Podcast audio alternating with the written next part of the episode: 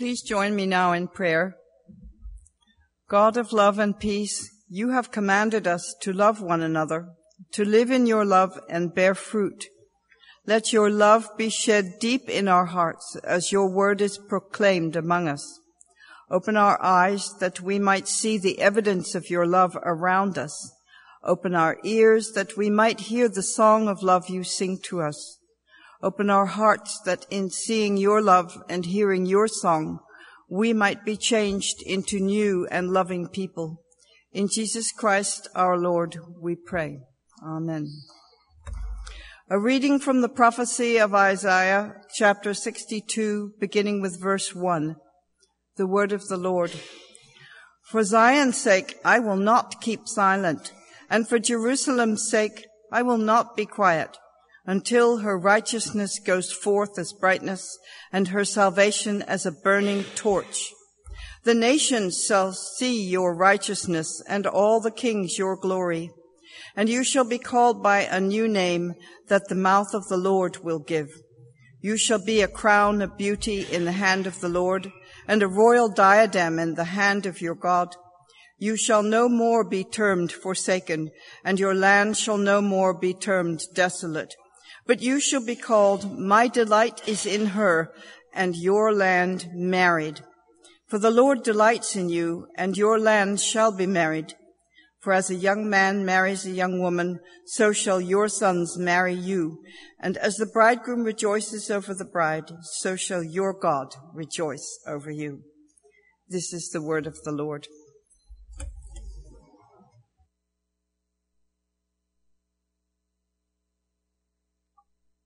Albert Einstein was one of the most formidable intellects of the 20th century.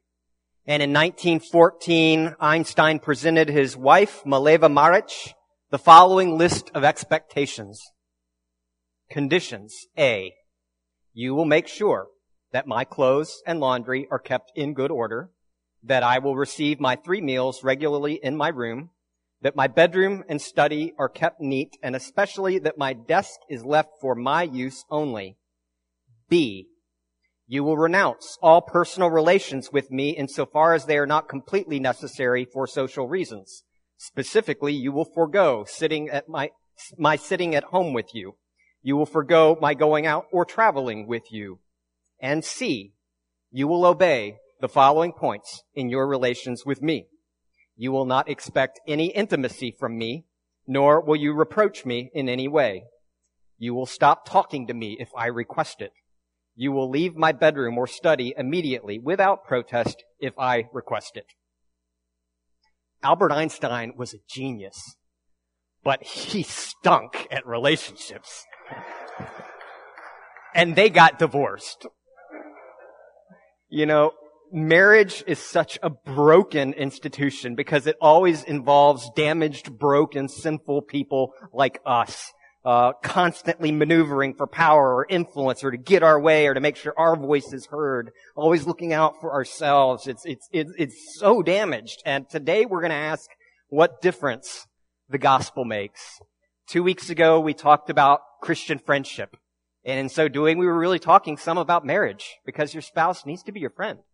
Last week we talked about sexuality kind of through the grid of my own testimony. And in so doing, we were talking some about, about marriage. Uh, this week we're talking about marriage and next week we're talking about gospel-centered parenting. So that's also going to be a whole lot about marriage. Uh, what difference does the gospel make when you're actually trying to navigate an intimate lifelong relationship with somebody to whom God has called you to be in union? What kind of, of vision for gospel marriage do we see in the Christian scriptures? We're gonna try to answer some of that question by looking at a letter from St. Paul in the first century, which he wrote to a church in Ephesus, uh, modern day Turkey. It was, it was part of Greece at the time, a Greek city. So we're gonna look at Ephesians. We're gonna read chapter 5. I'm gonna read verses 21 through the end of the chapter. This is the word of the Lord. Submit to one another out of reverence for Christ. Wives, submit to your husbands as to the Lord. For the husband is the head of the wife, as Christ is the head of the church, his body, of which he's the Savior. Now, as the church submits to Christ, also wives should submit to their husbands in everything. And husbands, love your wives, just as Christ loved the church and gave himself up for her, to make her holy, and cleansing her by the washing with water through the word and to present her to himself as a radiant church without stain or wrinkle or any other blemish, but holy and blameless. In this same way, husbands ought to love their wives as their own bodies. He who loves his wife loves himself. After all, no one ever hated his own body, but he feeds and cares for it just as Christ does the church, for we are members of his body. For this reason, a man will leave his father and mother and be united to his wife, and the two will become one flesh. It's a profound mystery, but I'm talking about Christ and the church. However, each of you also must love his wife as he loves himself, and the wife must respect her husband. What we see here is that marriage is not about personal self-fulfillment. It is about self-sacrifice. It's the opposite of our, our cultural assumption. It's not about personal, you know, uh, uh, uh self-gratification. It's about self-sacrifice. He calls it mutual submission. In that, that verse 21, he says, you know, submit to one another out of reverence of Christ. So he's going to talk about what a submissive husband looks like, and he's going to talk about what a submissive wife looks like. Nobody gets a pass on submission. It's a charge for all followers of Jesus to submit ourselves to one another in all of our relationships. What this means, you know, submission is, is, is, is, is the Greek term meaning to put yourself under them instead of lording it over them. And the Greek here is continual. Paul is saying be continually putting yourselves under each other, fighting not over the crown, but fighting over the towel, just as Jesus washed our feet, that we would be fighting to wash one another's feet. And specifically, he says to do this out of a Christ-centered motivation. He says do it out of reverence for Christ. Uh, you know, you don't just yield or surrender or, or, or put yourself under someone when you agree with them. That's not submission. That's just you happen to agree with them. It's specifically when you disagree, when, when your perspective is different. He's saying, I want you all arguing to, to get the lowest position, taking the lowest seat at the table so that Jesus can then move you up. It's about self-sacrifice. It's about mutual submission. And he talks about what a mutually submissive husband looks like. Uh, he says in verse 23, husbands, love your wives just as Christ loved the church and gave himself up for her. And then later on, he clarifies what that looks like. Being a submissive husband in verse 33 says, he says, it means each one of you must love his wife as he loves himself. This means sacrificing your sleep to get up at 2 a.m. to change a diaper so your spouse doesn't have to. It means sacrificing your time to be at your daughter's recital means sacrificing your hobbies and your interests to be at your wife's award ceremony on the night you usually hang out with your friends. It means playing the bad cop so that your wife doesn't have to do all of the correction in the house. Uh, once you have kids, it means sacrificing your cool factor to drive a minivan and carry a diaper bag. It means sacrificing your career advancement instead of abandoning your family while you go build your business. It means sacrificing a lot of personal control around the house because it's not just your home and at some point your little princess is going to grab the remote during the Super Bowl's most important play. Uh, you know, I asked Christian women what, what they longed for most in their husbands? What, what when they saw it brought them the greatest joy? And what is it that maybe is not there, but they really long for it? And I'm going to share some of what I heard uh, as I asked. And some of you are very progressive, you know, women. Some of you are, don't fit the typical PCA complementarian mold. But even some of you who are way out feminists, you know, the most common thing I, I heard is, "I wish he would be more of a spiritual leader." I want him initiating private devotions. I want him saying, hey, let's pray. Let's go through the Bible. Let's get to church. Let's invest more deeply. Let's live more missionally for people who aren't in our family for their sake. This is what I'm, I'm hearing. Uh, I want a strong spiritual leader encouraging us in devotions and an active prayer life. I want forethought and intentionality, integrity and a faithfulness to God and family and church. I want him to work hard at these things. I want him to be listening and attempting to understand. I want to, I want him to be able to fight fair and to be a leader in regard to praying and Bible reading and household as a family, leading the prayer in, in, in leading us in prayer and Bible. I appreciate a husband who cuts me slack for my shortcomings and thanks me for the things I do well. I know he makes an effort to understand my personality and how my upbringing shapes the way I feel and speak and act.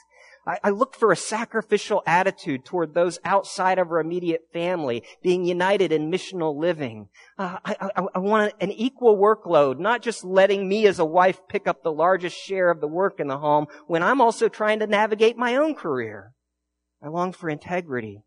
I want him to prioritize his relationship with God and become gentle. I want to feel like we're a team, not like I'm the maid. I want him to ask questions like, like, what can I do to help you thrive? How can we lighten your load? How can I make sure you get a Sabbath break while raising kids who require 24-7 care even on the Sabbath?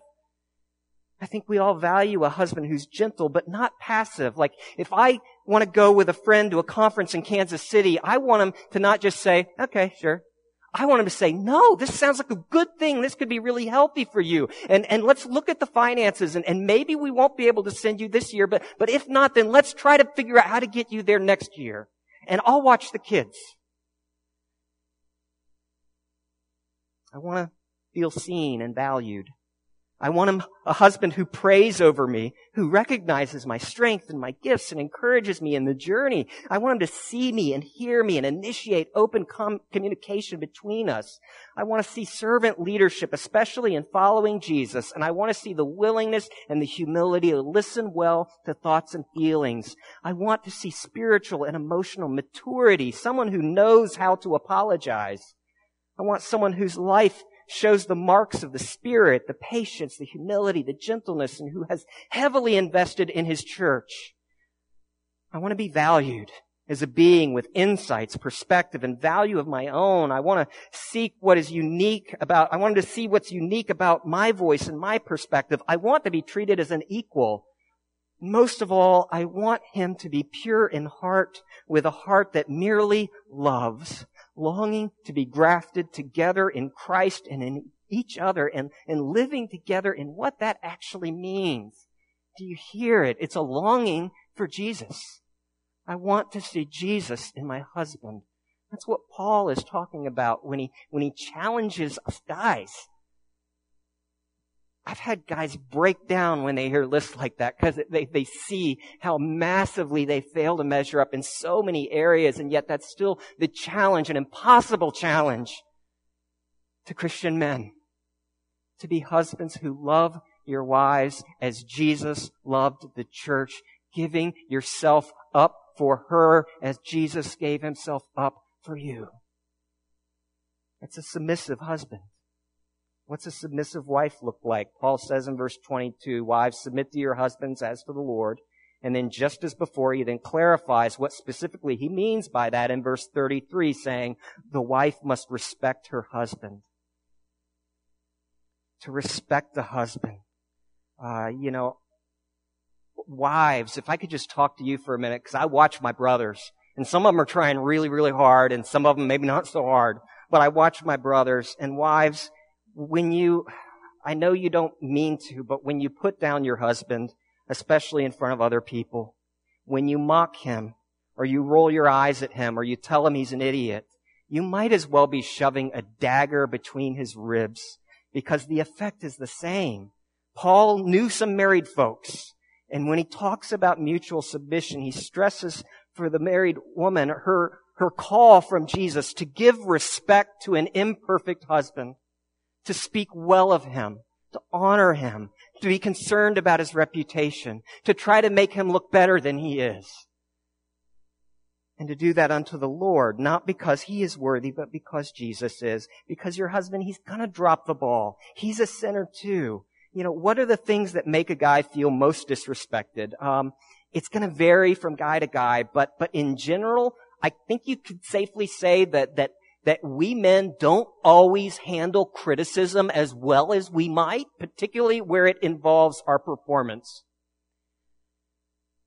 If I'm at your house and I'm setting the dining room table before dinner and I'm putting the fork on the wrong side, don't tell me, you're doing it wrong! You know, if that's gonna make me feel about a half inch tall. No, you, if, if you need to correct me, then do it gently. Hey Greg, can I show you how I learned to do it? Sure, I want to learn. Uh, you know, it, it, it buffers the criticism. I mean, obviously, if you and your spouse are going to have any emotional intimacy, you have to be able to tell him when something keep, he does keeps hurting you. Uh, you, you can't assume men can read minds because we're terrible at that. We don't have the EQ that you might have or that you might long for us to have. You have to tell him. But if you tell him he's an uncaring and inconsiderate loaf, then his feelings of, of disrespect are going to be right on top of all your feelings of hurt. And, and you know, but if you come to him and you say, you know, honey, there's something I'm hesitant to bring up, but I feel at some point we need to talk about it. Um, yeah, I don't know how to say it or whether to say it, but but there's something that happened that made me feel really, really bad. Um, yeah, it, and then he's going to say, "What is it?" And then he's going to like compel you to share. Uh, you know, and talk about how it affected him but do it with, with humility. And, and, and, and if he, and if he responds it, with grief and sorrow and love and compassion, thank him for that and affirm how caring his response was. Give him respect. It means getting into a habit of affirming your spouse when you see something admirable or well done. We tend to get confused whenever we talk about leadership in marriage, just as both husband and wife have a role in mutually submitting. They also have exercise leadership in different ways, and yet Paul does emphasize here the, the man as head of the marriage. And that does not mean that he's the boss who makes all the important decisions, because the biblical wife in the Old Testament sees a field and asks her husband, no, no, she sees a field and she buys it. You know, she, she is a decision maker. Wife is an image of God, just like, just like a husband. Uh, everybody provides some level of intentionality here, but he is making a point that a husband who gets the gospel is going to accept a certain responsibility to provide spiritual leadership. Um, that's different from abuse. Leadership is taking the initiative to say, hey, let's pray about this. Leadership is being the first one to repent the first one to seek reconciliation, the first one to make amends. Uh, leadership says, "Hey, you're not doing well. Let's let's talk about this. Help me understand." Uh, leadership is saying, "Hey, let's read through Luke's gospel together this month." Uh, you know, if you have a marriage where one partner always has to ask permission and always gets their decisions reviewed and they live in fear of their spouse, you're not really talking about spiritual leadership. You're talking about an unhealthy marriage dynamic. Uh, the biblical wife, you know, uh, uh, uh, has an incredible freedom. Uh, it's not about who makes decisions. But Paul is saying that a marriage is closest to being right when a husband selflessly chooses to put his wife's well-being above his own and when the wife respects her husband for it. That's a beautiful dance. That's not leadership in the form of the office or a factory. That's leadership in the sense of leadership on the dance floor, where you got somebody who knows how to lead and somebody who knows how to follow, and together they're having the time of their lives. It's beautiful, friends, because the purpose of marriage is not to make you happy. The purpose of marriage is to make you a better Christian. Um, Jesus says, for example, in the gospel, that, that being a Christian looks like picking up your cross every single day and dying. And that's marriage on a certain level. You go through periods in your marriage where you feel like you are dying inside, constantly crucifying your self-will to make you more and more aware of Jesus who did that for you. If you're doing it right, it won't always be easy. I watch you guys. I've been doing this for 25 years in this church, watching some of you struggle in your marriages. And some of them, sometimes it feels so one-sided. One of you working so hard and the other one just callous. And that kills me inside to watch you go through this. But, but Jesus talks about dying. And if you're willing to learn, marriage has the ability to teach us how to love. It teaches you to be patient when God gives you a spouse who is slower than you are. Christ uses it to develop in you kindness toward a fallen sinner like yourself. It's supposed to grind away our tendency to boast, break down our self-righteous anger, train us to keep no record of wrongs. It's designed to teach you to trust, to train you to protect, to grow your ability to persevere through hardship. That's what Paul describes as love in 1 Corinthians 13. Martin Luther lived single as a monk and he says it was nowhere near as difficult being in a monastery with a bunch of other men than being married to one woman named Katharina. He said it's God's school of discipleship. There's nothing like marriage to show us how sinful we are. And a gospel vision for marriage is, is saying, I'm not just going to love you now, but 50 years from now. I'm going to be the one who changes your diapers and empties your bedpan. I'm going to be the one sitting at your side until the very end. It's the opposite of our culture's vision of self-fulfillment. One study theorizes that as people, have abandoned religious institutions, they've started expecting romantic relationships to satisfy a host of needs that people used to look to God to fulfill. We expect a relationship to give us transcendence. We expect it to give us unconditional love. We expect a relationship to make us feel whole and meaningful and worthy and, and to give us communion. You know, things that, that God alone can give. Uh, uh, one article in First Things says it this way. It says the Western fixation on romantic love creates a crushing burden for mere mortals. It engenders a powerful myth regarding love and dating and marriage that a fallible human partner can not only share our passions, but sate our existential yearnings. Contemporary couples expect much more from marriage than it can realistically deliver. As Ellie Finkel of Northwestern University observes, quote, most of us will be kind of shocked by how many expectations and needs we've piled on top of this one relationship. Friends, you didn't marry Jesus. And you're not going to marry Jesus. There's no way one man or one woman will ever be able to make you fulfilled. They weren't designed for that.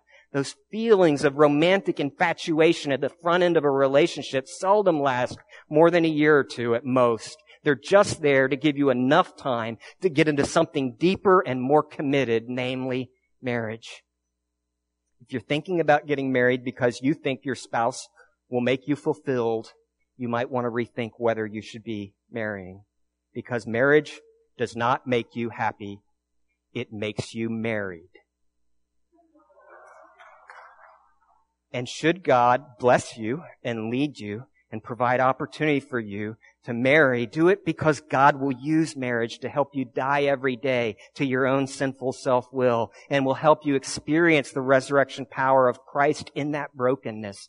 Marry a person who's going to encourage you to seek God in prayer, who wants to read and discuss the Bible with you, somebody who's learning to do what God wants when they don't feel like it, somebody who knows how to be a friend and how to persevere long term in their relationship, somebody who loves the Lord and loves His church, and then in this fallen world as God leads you through seasons of sorrow and hardship, through tears and through losses, you're both gonna learn to pick up your crosses and you're both gonna learn to pick each other up as together you follow Jesus every day growing closer to Christ and to one another. There's nothing like a marriage to show you how selfish and unthoughtful and inconsiderate and egocentric and impatient and angry and judgmental and unloving a person you are. Well, Greg, you've just made a great argument for celibacy.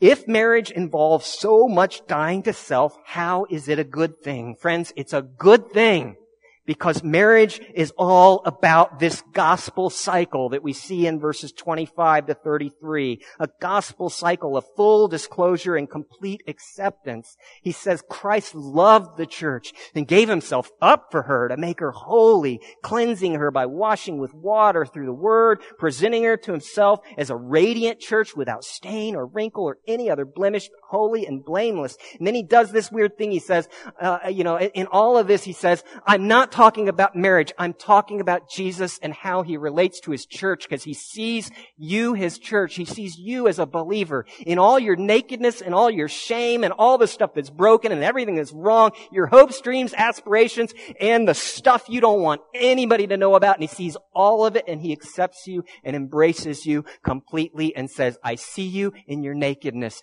full disclosure, and I will never, ever, ever, ever, ever, ever leave you or abandon you, not in this life, not in the age to come. That's full disclosure and complete acceptance. It's the gospel cycle. Uh, marriage, then he turns around and says, oh, by the way, but it does apply to marriage because it's the same thing. Even before the fall, even before we were broken or sinners, before the fall, God designed marriage to reflect the relationship between Jesus and his church so that you can look at your spouse and, and, and have full disclosure, hiding nothing, no secrets. Let me tell you everything that's going on inside of me and then have and receive and give complete acceptance. Not just now, but till death do you part. And so marriage is by nature an evangelistic ministry. If God has called you into a marriage and you are a Christian, your main calling within that marriage is to be the one who ministers the gospel to your spouse's shame, who builds them up, affirms and encourages, not tearing down, not controlling, not criticizing. Uh, and guys, what this means in terms of full disclosure is you got to open up and let her in. You've got to learn to process externally, not just internally. You've got to learn to open up, to have the kind of relational intimacy. It's so beautiful to say, I know you and I will never ever leave you. That gospel cycle creates an emotional safety, uh, a place where intimacy can grow. Uh, you know, Paul references Genesis. For this reason, a man leaves his father and mother and clings to his wife, and the two become one flesh. Uh, one flesh. That's a, a complete personal union of two people. Economic, legal, personal, emotional, spiritual, physical, psychological union with shared goals and shared dreams and shared values and shared loyalties, shared faith, a shared story, shared spirits woven into one, a yin and a yang that together become greater than the sum of its parts. It means you have to let your spouse in so that they can not hide from their toxic shame. It's a gospel ministry, a gospel cycle, full disclosure, complete acceptance. And within marriage, the sex act becomes something of a sacrament of this relationship, uh, where, where, where, where physically you're, you're showing, you know, full disclosure and complete acceptance. Um, married sisters, married brothers, how are you doing? Is your marriage reflecting the gospel cycle of full disclosure and complete acceptance? Is your marriage creating an emotional, emotionally safe place? Are you, are you letting your spouse in or do you feel you need to hide? Are you comfortable being seen naked by your spouse? Or do you need uh, to cover over shame? Do you feel safe in your spouse's arms? Do you need to hide even from them? Or do you feel like you can let them in fully? Do you feel encouraged to initiate? Do you feel like you're able to share your likes and your dislikes, your hopes and your fears with your spouse? Do you believe your spouse when they compliment you? Full disclosure? Complete acceptance? Are you putting the gospel to use in your family, in your marriage, letting it create real, lasting intimacy? It can create a safe place for this to grow, an emotional security where you can let them in. Um, in an article, Scott Sauls, a friend of mine down in Nashville, talked about an alternative to the culture war for Christians. He asked this. He said, what if we focused on renewing marriage inside the church first? Repenting of hardcore and softcore pornography habits? Taking thoughts and fantasies captive that objectify the image of God? Reducing divorces where there are no biblical grounds and nurturing love and lingering conversation, hand holding, fidelity, forgiveness, and living face to face in intimacy and also side by side in mission within our marriages. For unless and until we become this kind of countercultural community amongst ourselves, showing the light of Christ that is in us as well as telling it, any zeal for biblical marriage and chastity out there is going to fall on deaf ears. And he adds, rightly so. Kay Warren talks about how she found herself in a marital hell. She shares her perspective on what it took to make her marriage healthy. She says this, she says, healing started to come but it was an agonizing process. I don't approach this subject, she writes, from the Hallmark card version of marriage, but from the blood, sweat, and tears of the trenches where our marriage was forged and is sustained. She writes, I know what it's like to choose to build our relationship, to seek marriage counseling again and again, to allow our small group and our family into our struggle, to determine one more time to say, let's start over, or please forgive me, I was wrong, or harder, I forgive you. I know what it's like to admit that my way isn't the only way to see the world and to try to imagine what it's like to be on the other side of me. To choose to focus on what's good and right and honorable in my husband instead of what drives me crazy. To turn attraction to another man into attraction to my husband.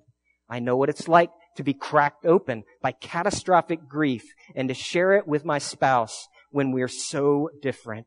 She says, each of us is not who the other was looking for, but each of us is who the other desperately needed in order to become the person we are today. And yet it's also been the very best thing that has ever happened in my life to either one of us. We would not be who we are today without each other. The shrieks of iron sharpening iron have often sounded like gears grinding on bare metal, but the result has been profound personal growth in both of us. Hard work, perseverance. How is it possible to love a spouse in that way? Friends, that's how Jesus loves you. He gave himself up for you, Paul says. He's talking about the gospel cycle and he's saying it's true of how he views you as well. He loves you. He gave himself up for you. He's making you holy. He's cleansed you with the washing of the water of baptism and the word of God and its promises. He's going to present you to himself radiant and you're not going to have a single stain or a single wrinkle or a single other blemish. You, ever know with a newborn? I'm always fascinated. I want to know, are the earlobes attached or detached? How tiny are the fingernails? Do they have eyebrows yet? And, and then most importantly, I'm just amazed to look at them because they don't yet have a single freckle. And that's going to be you when God's finished with you.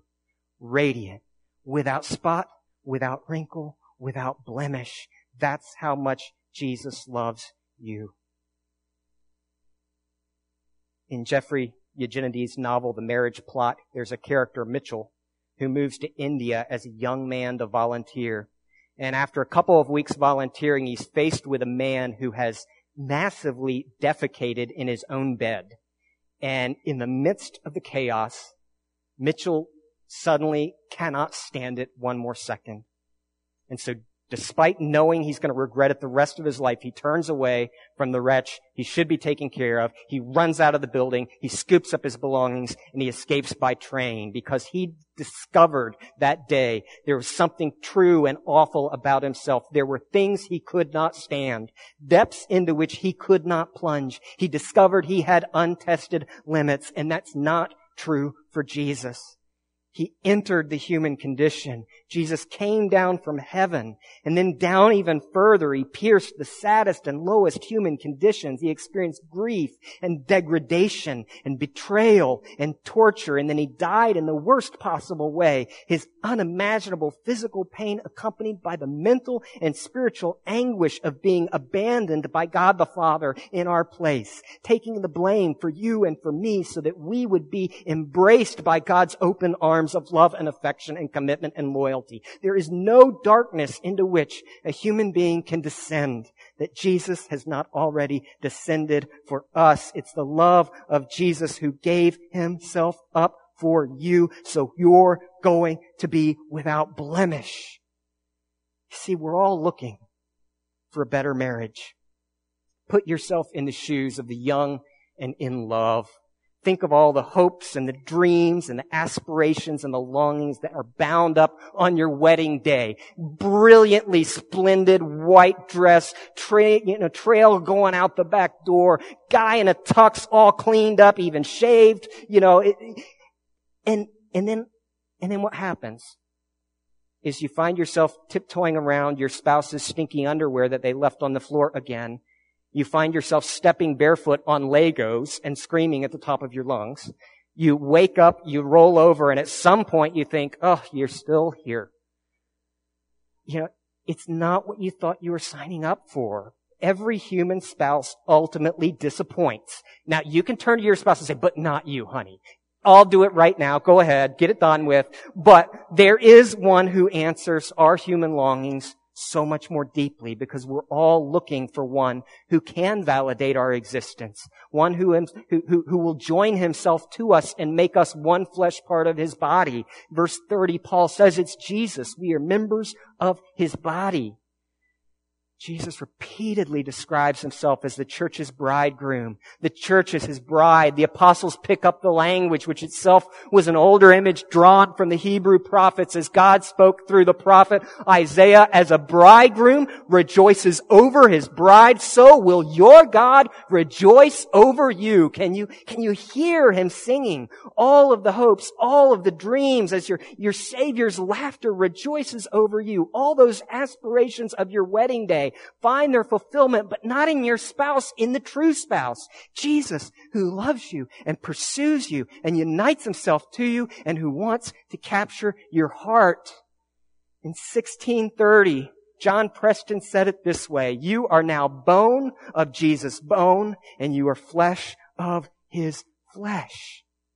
This longing, it's so deep in our humanity, it's so pervasive, a longing for a relationship in which we can be truly naked and loved, desired, accepted. We're seeking absolute validation for our souls, for our existence. And no partner is ever going to be able to do that. That's what Jesus came to do. You can't burden them with it. Burden Jesus. He takes it up willingly. He offered himself up for you. He loved you and gave himself up for you. That's a savior. Full disclosure complete acceptance. Naked before God and yet in Jesus clothed in an unremovable suit of forgiveness, adorned with the righteousness of Jesus. He's going to present you in verse 26 as holy. That's double imputation. He's cleansed you with water and he's clothing you with holiness and radiance. For the first time in your life, you're going to be without stain, holy and blameless because the gospel changes everything, friends. The gospel can transform duty into relationship. The gospel can change heaviness into joy and performance into acceptance and resentment into forgiveness, law into love, and defensiveness into extravagance over one who is loved and cherished completely. I mean, how much time do we spend on our hair or our makeup young women age 12, 13, 14, all the focus on clothes and on the iPhone and later in life, it's the focus on, on what your neighbors are going to think about your house or about your yard. Uh, you know, how much time do we spend trying to cover up, trying to hide, trying to make ourselves acceptable to others and to God and maybe even to ourselves? And the gospel says you don't have to pretend anymore. Jesus was perfect for you. You don't have to have the perfect life or the perfect house. Uh, you know, last year's throw pillows are just going to be fine this year too. Uh, you don't have to have the perfect children or the perfect body or the perfect health or the perfectly clean car. Your heavenly father sees the real you and he knows you in ways you don't know yourself. And if you belong to Jesus, he sees you as worthy and clothed in the holiness of his son. And he's pleased when he looks upon you now. What marriage is trying imperfectly to tell us is that there's a relationship in which you can be truly naked and truly loved. Marriage is pointing to a greater partner who loved you and offered himself for you. We're all damaged. We don't feel ourselves worthy of love. Maybe we're not worthy of love, but you have a Father in heaven who doesn't care about all that. He sees you. He loves you. And whatever it is that you are carrying, whatever burden it is, whatever shame it is, whatever humiliation it is, whatever loneliness or isolation you are feeling, friends, your Savior, Jesus, is looking upon you now and He is smiling in absolute delight because He sees it all, full disclosure and complete acceptance. It's the beauty of the gospel of Jesus. Let's pray. Jesus, you are our true spouse. You are our bridegroom. You see everything and you love us, Lord. And so we give you thanks even as now we consecrate to you the elements on this table, we ask, Lord, that you would preach good news to us, your children. We pray it through Christ our Lord. Amen.